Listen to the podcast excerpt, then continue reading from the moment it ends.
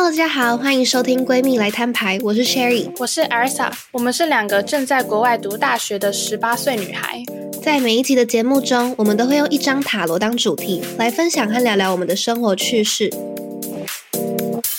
Hello，大家好，我是 Sherry，我是 Arisa。哎，Arisa，你有没有觉得，感觉我们至少从我们两个认识到现在，感觉很多的目标都一直在改变呢？我觉得你这个完全，我觉得你这个完全讲到重点，就是从当然先不要论幼稚园，因为幼稚园很多事情都忘记。当然就是从小学那种用单纯的眼睛看世界，然后再去国中、高中，然后现在到大学，已经快二十岁了。Oh my god，真的超级了！我真的是没有办法想象，我居然要过最后一年一开头，哇，二十了，开什么玩笑？我现在还是不敢想象。但反正就是呢，每一个人生阶段，真的是目标跟心态都不一样。对，我也觉得。我觉得这一集感觉可以来讲讲看，我们从九年级到现在每一个阶段不同的人生目标。好，九年到现在听起来有点长，但是我觉得应该还好，应该讲得完啦。然后我觉得，呃，也才五年而已，哎，五年吗？也才十一、十二，五年而已，差不多四年半。对啊，我觉得应该是因为每一年我们。要做的事情，要完成的事情，好像都不太一样，所以随之而来的就是我们对于人生目标的一些变化。那我们可以先从九年级开始讲讲看，先一些 background context，con context，就是九年级我们在干嘛？九年级对啊，九年级我们在干嘛？九年级的我们开始正式 honors，因为八年级还是 pre honors 嘛。honors 中文是什么？就是好，我我永远都不知道该怎么用中文去解释 honors class。我觉得它就是，呃，我觉得没有那么像说什么资优班，但就是类似资优班的概念。嗯，好像好，对，就是上比较上比较难，然后可能比较专业的老师来上之类的。然后每一科吧，数学、英文、社会。嗯，还有什么自然？嗯，就是九年级开始会，因为九年级的成绩开始就是会影响到大学申请，所以我觉得九年级对很多人来讲就是要开始认真读书，就是真的要开始认真读书的一个阶段哦。然后九年级我们还在当国中的老大，就是在国中集会的时候站在最左边还是最右边，然后就觉得说。即使上面还有三届高中的学长姐，但是我们还是觉得我们是国中老大。然后九年级还在玩吧？九年级真的也没有做什么事。对啊，九年级好像真的就还好。一些背景介绍完，你觉得你的九年级有什么比较大的人生目标吗？我觉得我九年级还在一个完全不想面对 college application 的东西，就是说，我还我那时候只开始准备托福，我还没有开始准备 SAT 跟 AP。所以当时还在一个非常粗浅的准备大学申请阶段。好，我这大家可能会想说，为什么我们都是以课业或是以大学申请来做这个时间轴？是因为我觉得我们国高中有点被洗脑，当然也是很重要，就是说它是一个事实，就是我们国高中六年其实都在为了大学申请而准备。这其实听起来有点可悲，但是。我们当时的心态就是这样，就是十年级你该做什么，十一年级该做什么，然后十二年级把申请表投出去。所以我们都，所以我现在跟 Sherry，我们现在可能十分钟、十五分钟的谈话都比较会是大学申请导向，因为这就是我们的国高中生活。所以你的九年级目标比较偏向就是为就是语言考试做准备嘛？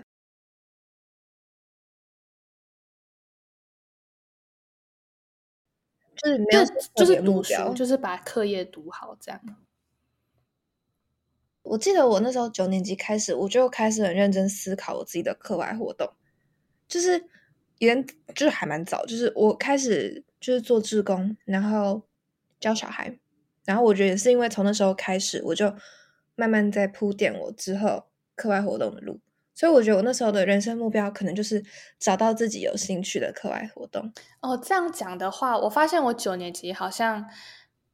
开始在学校的那种学生组织系统里面开始有个小职位，就是我第一年踏入所谓的学校幕后后台的那些学生组织。对。我那时候好像也是九升十吧，那时候对啊，那是九升十对啊。然后十年级我们竞选，对对对 对。然后再来就是十年级，十年级好像我觉得目标，赢我们学生系统里面有一个选拔的东西，对一些 background information，就是我们那时候不知道怎么讲，好，反正就是有点像是学生会长的那种感觉的那种竞选，但是不是学生会长，就是在学生会底下的一个，也是学校系统的一个竞选的东西。嗯，对我们两个那时候都在弄，十年级是这样。然后我觉得十年级开始人生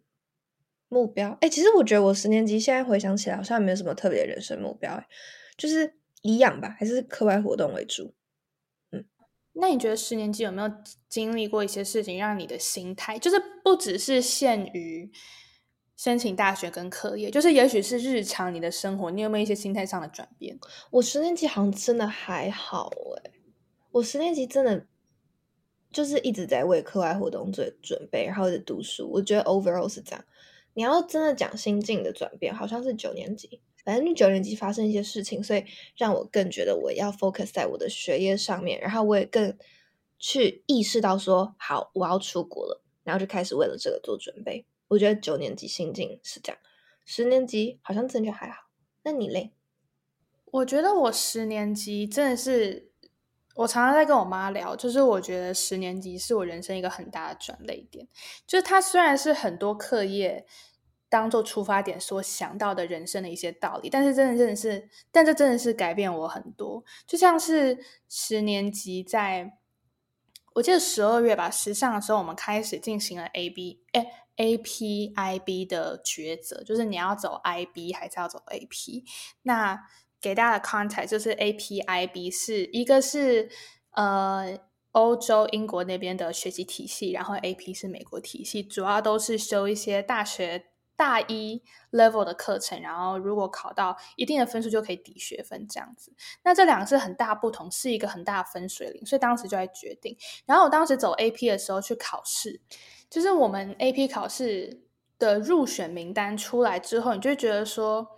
很多人他们其实不是能力不够，他们是刚好那一天，哎，也许心情很不好，或者是有遇到什么事情让他们没有发挥出正常的实力。这时候你就觉得说他们根本不 deserve 这个结果，但是没有办法，现实社会就是这样，你就是只有一次机会，就是只有 one shot。所以就是说，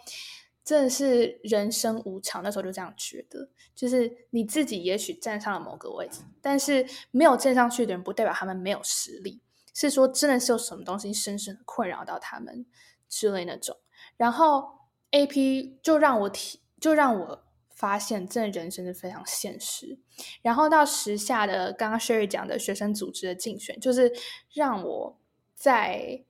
呃学生组织这种后台幕后的工作里面，不再是一个小职位。就是你当上头的时候，你才会发现说，原来办活动或者是处理。呃，event 这种这么繁琐的事情，居然要有这么这么多步骤，然后开始那时候就会发现，哎，因为你也会有上级跟下级，然后你在是一个团队的头的时候，你就会发现说，你该怎么样好好去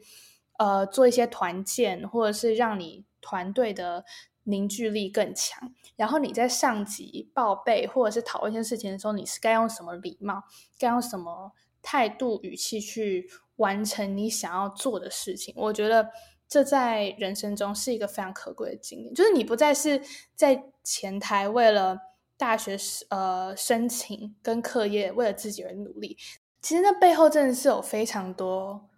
心酸跟血汗泪。不是说是坏的，但就是每一个经验都会让你自己得到很难得很难得的养分。我相信 Sherry 有感觉，因为 Sherry 在学生活动。组织里面比我做的更久，我觉得经过艾瑞莎刚那样一整个讲，我发现我的十年级好像是有意义的啦。现在突然想到，我觉得十年级对，就是那时候有当上了一个学生组织里面某个职位，然后从那个时候开始，我觉得我嗯对自己身份的定义不再只是一个学生，我觉得啦。就是会联想到说，哦，之后未来出去工作，我是一个员工，我是一个 leader 的那种感觉。我也慢慢了解到说，要怎么在职场里面跟上级讲话，怎么跟同才讲话，怎么跟工作伙伴讲话。那同时也会了解到说，哦，如果要当一个领导人，你应该要具备什么样的特质？你要怎么去呃，就是怎么样去当个领导人。我觉得这些比较偏向人生经验和呃自我提升的技能，感觉都是在十年级学到的。就是虽然我刚刚讲十年级没有什么特别人生目标，但是我觉得十年级是让我充实我自己技能的一个很大的转捩点。就是你去参与这些后台的制作，还有所有的规划、执行等等，不再是说哦，你在你的学业知识上、学术方面增加了多少的，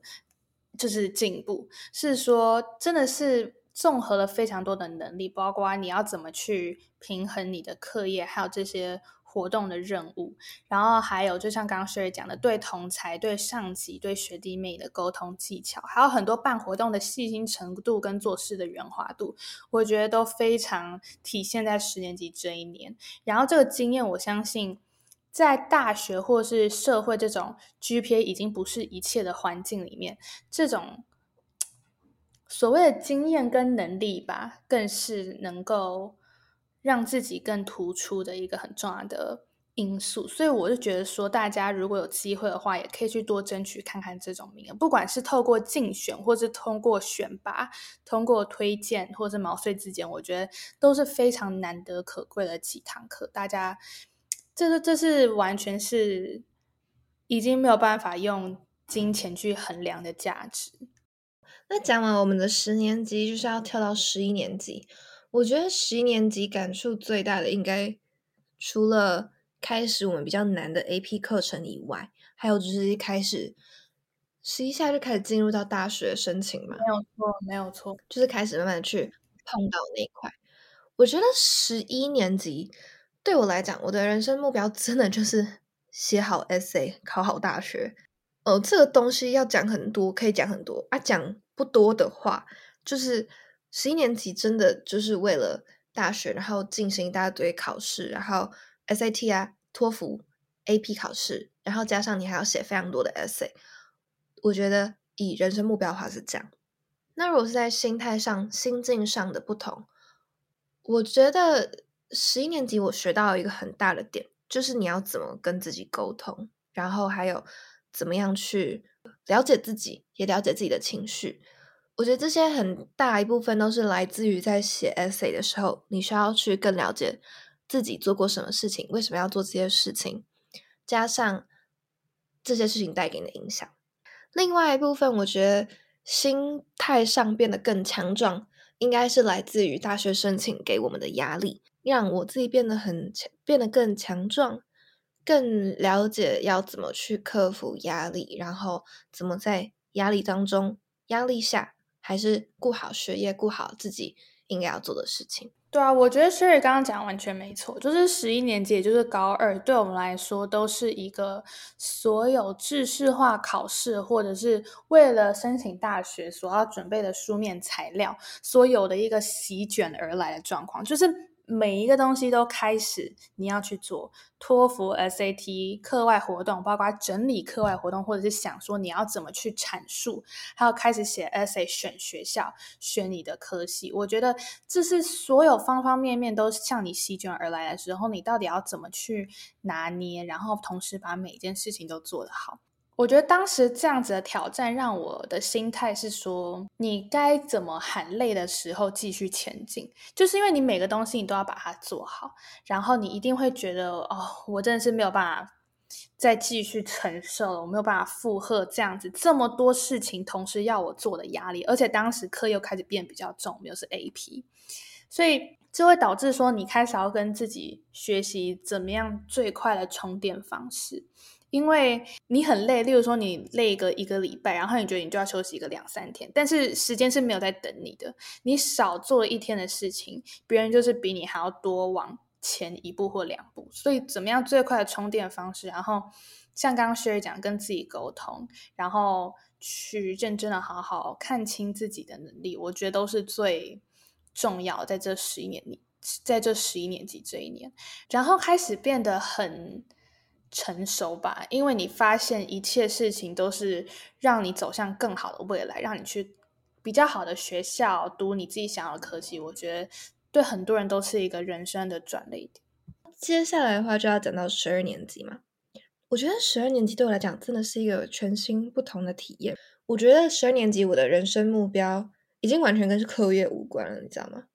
我觉得我的人生目标已经偏向要怎么，就是怎么去找到让自己可以开心的事情，然后也会应该说更在乎自己喜欢什么，和更在乎自己的身心灵健康，还有想要做的事情有什么。嗯，就十二年级真的花了蛮多时间在跟朋友玩、跟朋友交流，然后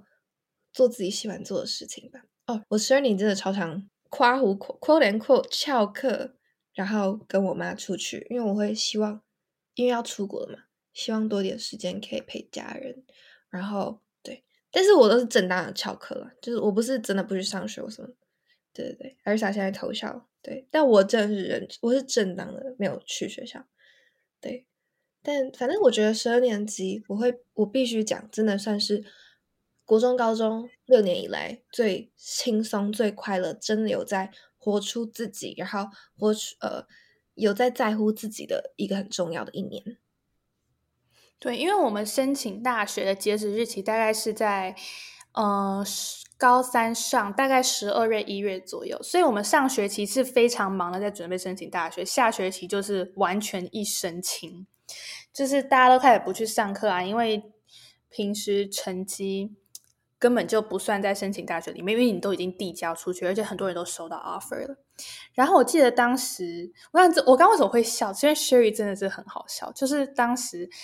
我们真的大家太频繁翘课，然后学务处就请班导发一则讯息说，如果你这堂课缺席，好像三分之一还是几分之几，你就会直接被挂零。然后当然挂零，你在研究你可能也许是毕不了业之类，但是你即使进了这间学校，你拿到他的 offer，他也要看你的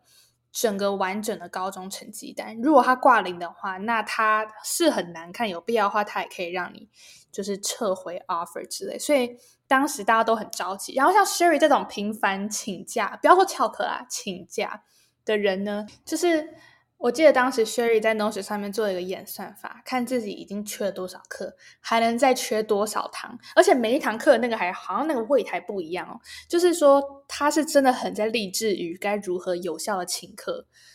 这样子。高三下的时候，对对，你刚说请客吗？不是请客，请假。哦，请假，请假。对，没有真的，我那时候就真的，哎，那是应该是我第一次接触跟 coding 有关的东西，虽然没有很。很 coding，但是有写了一些微微的小程式。就是我真的是因为我很怕我被当掉，你知道吗？但是我同时我又有点不太想要去上课，但是我还是好学生，所以呢，我就真的去算了一下，我到底要怎么请才是最有，就是最有效率，然后也不会被退学的那一种。然后后来，对，反正我就做那个东西。但我觉得我后来很棒，我没有，我完全没有就是压线的那种，我都还是有去上课啦。嗯。但是高三下，虽然说大家都不怎么想去学校，但还是会去学校的原因，是因为我们要毕业了嘛。就是你知道高中没有办法再活一次，所以大家都会想说，哦，那还是不要请假，把握一下跟高中朋友相聚的时间好。但我觉得十二下，也就是高三下的时间，就是变得说。我第一次在国高中活得这么轻松诶，那个学期就是完全没有课业束缚，然后就只是在静静的等 offer，然后等 acceptance letter 这样子，就是静静的等 offer 这样。我当时一个比较特别的体悟，是因为我花了周末很多时间往家里以外方向走，因为我不用再待在家写作业，所以我就尽量出去走。我真的是从高三才开始爱上台北这个城市，就是我因为出去走了很多路，所以我才发现。台北真的有很多宝藏地方，是我以前根本没有察觉到它的存在。然后发现这些地方之后，就会变得很 appreciate 吧，就是觉得哇，台湾真的是一个宝岛，什么东西都有，就是有山有海，然后还有很多那种属于年轻人但是很少人挖掘到的地方，你都可以在那边跟朋友 hang out，然后很 enjoy 自己的生活。所以我真的是。没有什么课业压力，然后很频繁的往家里外面走的时候，才发现台北真的是我完全爱上它。接下来就是讲到现阶段，就是大学的时候吧。你觉得你大学到目前为止有什么改变人生的你就是有什么改变的人生目标吗？或是心境或心态？我觉得，因为大学跟国高中真的太不一样了。因为大学是你踏入社会之前啊，包括研究所啦，反正就是大学跟研究所是你踏入社会之前最后一个学习的。地方学习的阶段，那我就觉得说，这跟高中的导向非常不一样。高中就是平时成绩 GPA 你就是要拉到最高等等，但是在大学 GPA 不再是重点，人家不会觉得因为你 GPA 而怎么样，甚至很多人都不知道彼此的 GPA 是多少。然后像是在大学，你要丢一些 resume、cover letter 之类，GPA 我觉得变成说，当然还是要看 major 来，因为像是我这个科系，它并不是所有。但是高中已经习惯了，它是我生活中的所有，所以我才会一开始有点不适应。然后这就让我想到说，其实人生在每一个阶段都有自己的目标。就像刚刚讲的，高中的目标就是申请好大学，然后就是 GPA 是一切，课外活动能做到最好就是最好，然后多跟很多非常非常 close 的朋友玩。但是到大学就会发现。很多高中执着的东西，到大学并不是一个大家所很注重的东西。它不是变得不重要，它还是有一定的呃重要程度，但是它不再是我的一切。然后你就会发现，说当它不是你的一切的时候，还有非常多额外的东西需要你去 take care。所以我才会觉得说，人生真的是每一个阶段都有自己要 focus 的目标。我完全懂刚刚艾瑞莎讲的。然后对于我自己来讲，就是大学对我大至少现在，我会觉得我的人生目标是要怎么充实自己。我的人生目标是要懂得学会怎么充实自己，就不管是在新技能的掌握，或是呃生活生活上，或是心心态上，我觉得我都在慢慢的去学，说要怎么充实自己。就是我会想要去拿一些我完全没有接触到的、接触过的课程，比如说 coding，然后呃课外活动我也会尽量去尝试更多不一样的东西。我觉得这些都是在大学跟高中非常不一样的人生转变。就是我们的心态已经不再是要把成绩顾好，同时我觉得我们会去更在意我们生活中的细节，然后要怎么让自己生活品质提高。我觉得是这样。我完全同意刚刚 Sherry 讲，就是你来大学之后就会发现很多东西跟高中你所想的是不一样的。你有不同的目标之后，一定会有过渡期，就是你原本所执着的东西到这边突然变得不是你的 priority，你一定会有那个适应期。但是我觉得大家不用去害怕度过这种适应期，因为这是必然的。你不可能人生都停留在执着于某一些东西。所以说，鼓励大家在大学的时候多 explore，然后去摆去。去摆脱掉很多高中的执念，你所执着的东西。好，Sherry 刚才绑头发，我只能说你现在真的非常好看，而且我现在真的看不懂你的发色是什么，是有点墨绿吗？它就是哦，你把它卸掉了，褪色绿哈。我是我是好，OK。题外话，反正我就是觉得说，大学真的大不同，但是我觉得你所说这些。每个阶段有的心态转折，其实它是一个很良性的循环。因为你之后踏入社会，你要做一些更重大、更严重的决定的时候，你就是要靠这些人生经验跟心态的累积，然后才能做出更正确的选择。所以，我觉得成长的过程跌跌撞撞是必须的。也许你会跌倒。有可能也有站不起来的状况，但是 eventually 你就会发现每一件事情发生的意义，还有它储存在你身上的养分，在哪时候才能让你自己去利用。我超喜欢你的结论，人生当中不同的心境、目标等等，真的就是让你一步一步去。Build up 自己，然后让自己成长，让自己更充实，让自己更了解在这个社会当中自己的定位，还有你人生的意义和方向在哪里的一个非常重要的元素。那讲完这些人生目标，我们也要来聊聊每集必谈的塔罗。我们这集塔罗呢，想要带大家来看宝剑八这张牌。那宝剑八这张牌呢，代表的是有时候年轻有限的思维会影响你自己的决策技巧，所以让你自己感觉好像做什么决定都没有办法突破当时的极限。有时候长大之后，你回去看这些决定，都会觉得说，当时其实有更好的选择。因为我们有了经验的累积，心态上面的不同，回去看都会有不一样的感受。所以这有种，所以这有些。所以，这个在某种程度代表说，我们不要去害怕跌跌撞撞，勇于去培养自己更成熟的心态，对于未来都会有在做决对未来在做决定的时候都会有更大的帮助。那未来呢？人生目标也要慎重看待，我们应该要去综合每一个人生阶段所学习到的心态，或者是一些做决策的技巧等等，去做出最正确的决定。